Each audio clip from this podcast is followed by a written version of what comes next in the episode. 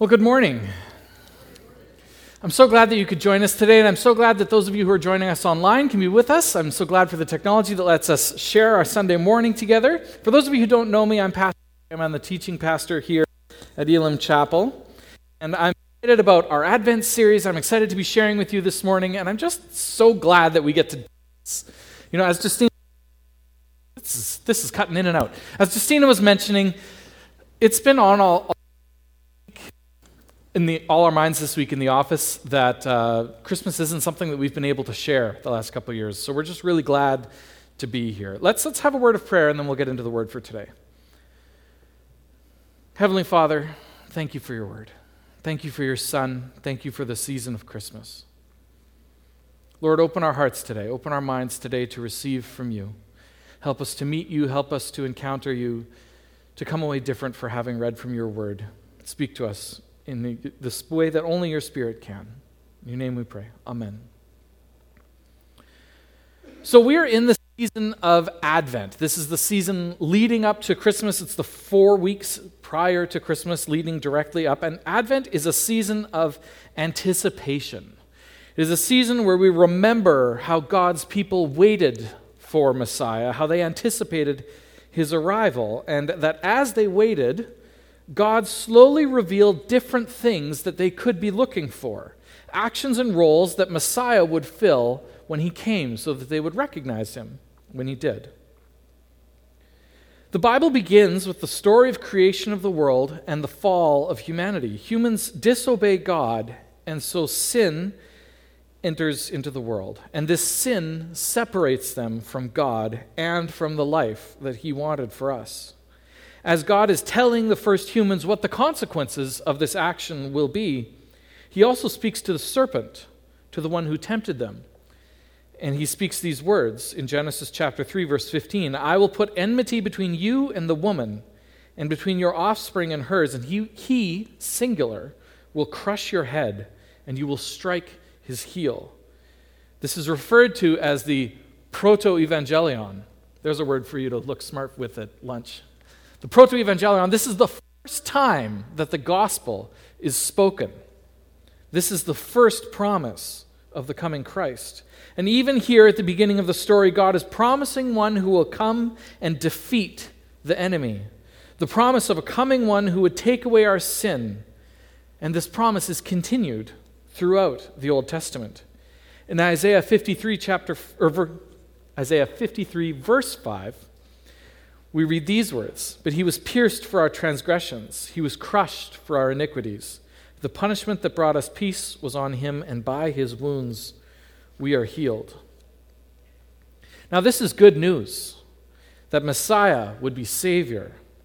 Every day we sense our own separation from God. We sense our lostness, that there is this good life, and that something lies between us and it. And if only we could climb over or under or around or through whatever this obstacle is, then maybe we could live the way that we were always intended. And that's a sentiment that you'll see all over the place. We know this intuitively. We were meant for more. But God tells us that this thing that, that's holding us back, it's not something external. It's not a system of oppression. It's not a geographic location. It's not a skin color or a lack of resources. Because the life we were intended for isn't defined by those things either. The life that we were designed for, to live in fellowship with God and with one another, to be good and kind, and to care for one another and our world, that doesn't come about by any of the means that we use every day to try to fight. It comes only from the changing of human hearts. The problem is us. It's our hearts. It's our sin. It's our desire to be first and to have it all, and we can't fight that on our own. We are separated from God, separated from the source of goodness and love and justice, destined for deserved destruction because of the evil that we have done. But God sent his Son into the world so that whoever believes in him would not but have eternal life. And after all the waiting God finally revealed who this chosen individual would be who would save us from our sin. Jesus is our Savior. He is the one that we have waited for. In Luke chapter 19, verse 10, Jesus says these words For the Son of Man, referring to himself, came to seek and to save the lost. Jesus accomplished this by his death on the cross and when God raised him from the dead. We could spend an entire other message speaking about this, or we could just sit down and read Paul's entire letter to the Romans. But here's the point this is good news for you and for me. In 1 Timothy chapter 1 verse 15 we read these we read these words. Christ Jesus came into the world to save sinners. The early church knew this as their most essential tenet that they clung to above all else. Jesus Christ came to save sinners. If we call upon his name in faith, then our past deeds are wiped away, and we can live like God always intended us, in power and love, as we turn from our sin. Messiah wasn't only anticipated as to be Savior, he was also anticipated to be a judge. In Isaiah 42, verses 1 to 4, we read, Here is my servant whom I uphold, my chosen one in whom I delight. I will put my spirit on him, and he will bring justice to the nations. He will not shout or cry out, or raise his voice in the streets. A bruised reed he will not break, and a smoldering wick he will not snuff out. In faithfulness he will bring forth justice. He will not falter or be discouraged till he establishes justice on earth. And in his teaching, the islands will put their hope. Notice all of the words about bringing justice. The servant, Messiah, is going to be the one doing this. And this is a role that Messiah shares strongly with God the Father. In fact, this is one of the things that got Jesus in trouble with the religious leaders of his day. Because in the Old Testament, it is God who is the judge. And we certainly don't deny that. Psalm 75, verse 7 reads God is the one who judges. Abraham, um, I did not write this reference down, Abraham refers to God as the judge of all the earth. In Isaiah 66 16, we read, For with fire, with his sword, the Lord will execute judgment on all people, and many will be those slain by the Lord. This is summarized in the Old Testament in the idea of the day, the day of the Lord.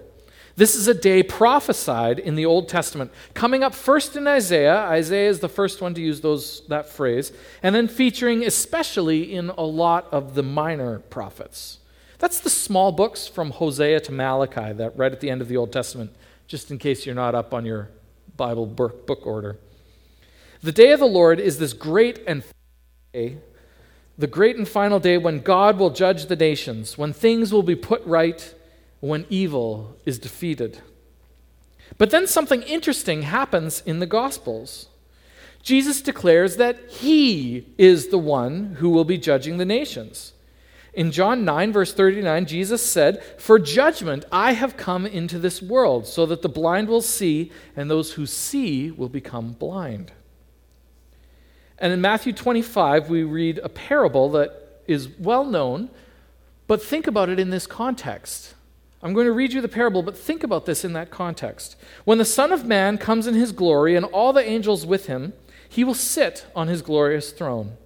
All the nations will be gathered before him, and he will separate the people one from another, as a shepherd separates the goats from the sheep. He will put the sheep on his right and the goats on his left. Then the king will say to those on his right, Come, you who are blessed by my Father. Let's do this. Come, you who are blessed by my Father. Take your inheritance, the kingdom prepared for you since the creation of the world. For I was hungry, and you gave me something to eat. I was thirsty, and you gave me something to drink. I was a stranger, and you invited me in. I needed clothes, and you clothed me. I was sick, and you looked after me. I was in prison, and you came to visit me. Then the righteous will answer him. What did the righteous answer him? Just kidding. Lord, when did we see you hungry and feed you, or thirsty and give you something to drink? When did we see you a stranger and invite you in, or needing clothes to clothe you? When did we see you sick or in person and go to visit you? And the king will reply, Truly I tell you, whatever you did for one of the least of these brothers and sisters of mine, you did for me. That's all pretty par for the course, right? That's the Jesus that we know and love, the Jesus who wants us to care for people and who rewards those who do good. But there's another side to that coin. The story isn't over. Then he will say to those on his left, Depart from me, you who are cursed into the eternal fire prepared for his devil and his angels. For I was hungry, and you gave me nothing to eat. I was thirsty, you gave me nothing to drink. I was a stranger, and you did not invite me in. I needed clothes, and you did not clothe me. I was sick and in prison, and you did not look after me. And they will answer, Lord, when did we see you hungry or thirsty, or a stranger, or needing clothes, or sick or in prison, and did not help you? And he will reply, Truly I tell you, whatever you did not do for one of the least of these, you did not do for me. Then they will go away to eternal punishment, but the righteous to eternal life. So I hope you can see it there. God is the one who's supposed to be judging, but it is Jesus who is sitting on that throne. Jesus is judging. Jesus is separating the people and the nations, the entire world. Jesus is the one judging everything. This is very surprising. This is part of why Jesus gets charged with blasphemy by the religious leaders. Jesus is putting himself in the role that the prophets and the Psalms and all of the Old Testament ascribes to God alone. I regularly have to roll my eyes whenever I come across this claim that Jesus never said he was God. While it's true that Jesus never said those words, Jesus made quite clear claims to be God if you know what you're looking at. So, Jesus, the Messiah that we've been waiting for, is not only Savior but Judge. And that sounds pretty scary. But I'm here to tell you today that that is good news. When God finally judges the world, this will be a good thing. Look at this verse from the prophet Isaiah in chapter 2, verse 4. He will judge between the nations, right? Judgment. He will judge between the nations and will settle disputes for many peoples. They will beat their swords into plowshares and their spears into pruning hooks. Nation will not take up sword against nation, nor will they train for war anymore. So, what does the judgment of God mean? It means the end of war. It means the settling, the righteous settling of all the disputes. The prophet Micah takes up these very same words and expands on them, adding to the vision of what the world will be like. In Micah chapter 4, verse 4, picks up exactly where Isaiah 2 left off. Everyone will sit under their own vine and under their own fig tree, and no one will make them afraid, for the Lord Almighty has spoken. This isn't only a vision of peace, this is a vision of prosperity. When God judges, it is a good thing. The world is set right. Injustices are removed, the wrongs are righted, and what has been taken is restored. And that's a good thing. Amen? Yeah, amen. But here's the part where we struggle judgment involves God's wrath upon evil. Have you read the book of Revelation lately? That is a hard book. Plagues, earthquakes, famine, war. Revelation has it all. It is God's wrath poured out upon an unrepentant world in one last attempt to get the people to turn away from their sin. I think sometimes we forget who God really is. Our reaction to wrath is basically yuck, right? Like, I, I don't like talking about wrath. I imagine you don't like hearing about wrath. We don't like it, we chafe under it. We think, what? Do you want us to be afraid of God? And the answer from the scripture is yes. Proverbs 1, verse 7 says that the fear of the Lord is the beginning of knowledge. 97 uses some wonderfully evocative language, but it is not speaking of God in, shall we say, friendly terms. Psalm 97 The Lord reigns. Let the earth be glad. Let the distant shores rejoice. Clouds and thick darkness surround him. Righteousness and justice are the foundation of his throne. Fire goes before him and consumes his foes on every side. His lightning lights up the world. The earth sees and trembles. The mountains melt like wax before the Lord, before the Lord of all the earth. The heavens proclaim his righteousness, and all peoples see his glory. Jesus himself says something very similar in Matthew chapter 10 verse 28. He says, Do not be afraid of those who kill the body, but cannot kill the soul. Right? Speaking of the religious leaders and the military powers of the day, don't be afraid of them. They can kill your body. Rather, be afraid of the one, capital O, one, who can destroy both body and soul in hell. Jesus is saying there, there is an aspect of rightness to being afraid of God.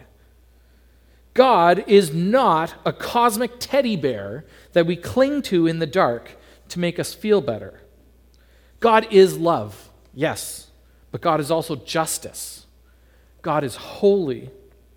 God is good, and he cannot abide evil. And yet, the book of Revelation, for all of its terror and wrath, is punctuated by all kinds of expressions of worship for God expressions of God's holiness, of His goodness, of His justice. We read some of them this morning already. And the problem is that we don't think that we are that bad. We don't think that we deserve that judgment. And we want to think that the people around us don't deserve it either. Oh, sure, people who've committed some great evil deserve it. We love God's judgment when it's being turned on the warmongers or the child abusers or, for a blanket term, the wicked. Right? I'm sure you can think about at least probably a handful if I asked you, some people in the world right now that you would love to see God's wrath poured out upon. I'm sure you could. Nod. Admit it. Come on. One. We got one name. Yeah, you got one name. But that's the issue. We don't think that we're as bad, even as those people.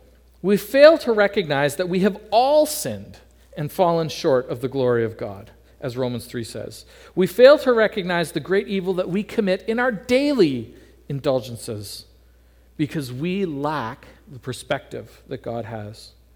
Even if it may be true that there are others far more evil than us, I hope so, that doesn't validate our own evil actions. But we all just agree, judges, we all just agree that when God judges, it's a good thing. Right? You guys all said amen to that. We are looking forward to the day when God judges the world. And I mean judges in a complete sense. Jesus said in John chapter 16 that the prince of this world already stands condemned. But on that last day, Jesus will bang the celestial gavel, and it won't just be conviction, it'll be sentencing.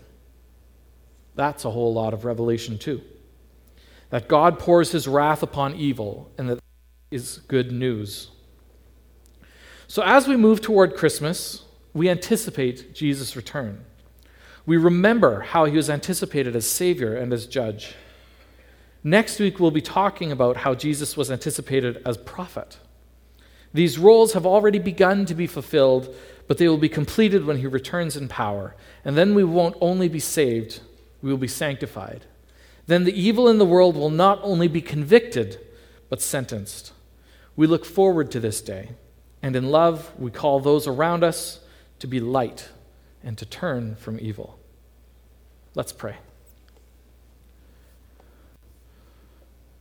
Lord God, sometimes your word is hard.